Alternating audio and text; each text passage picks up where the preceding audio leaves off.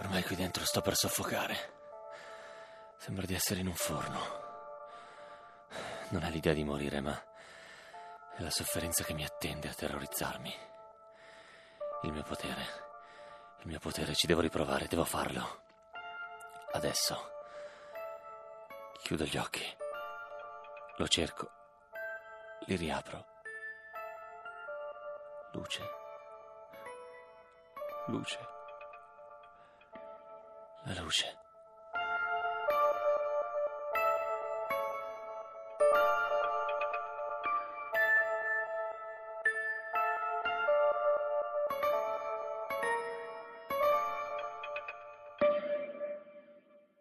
È una luce strana quella che c'è nella mia stanza questa notte.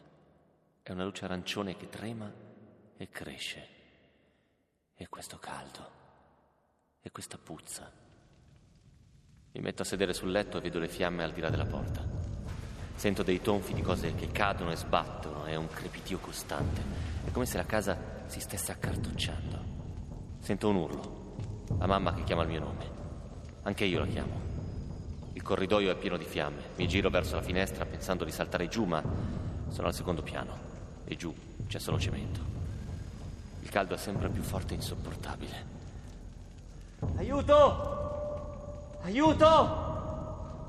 Sto per chiamarlo quando lui arriva. È una sagoma contro luce sulla porta. Sembra fatto della stessa materia del buio. Poi avanza, entra nella stanza. Lo vedo meglio. Noto due cose.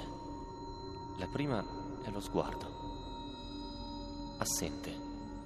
Assente ma determinato. Come quello dei robot dei cartoni animati, che sanno sempre cosa fare.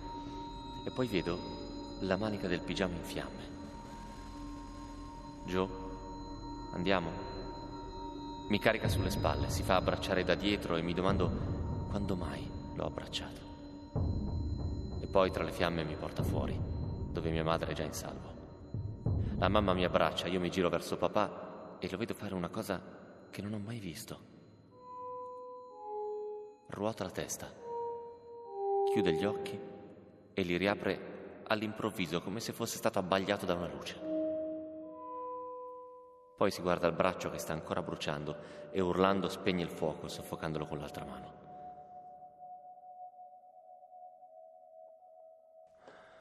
Papà, salvami, ti prego. Anche adesso. Portami fuori da qui. Anche se ti ho sempre odiato. Papà, あゆうため。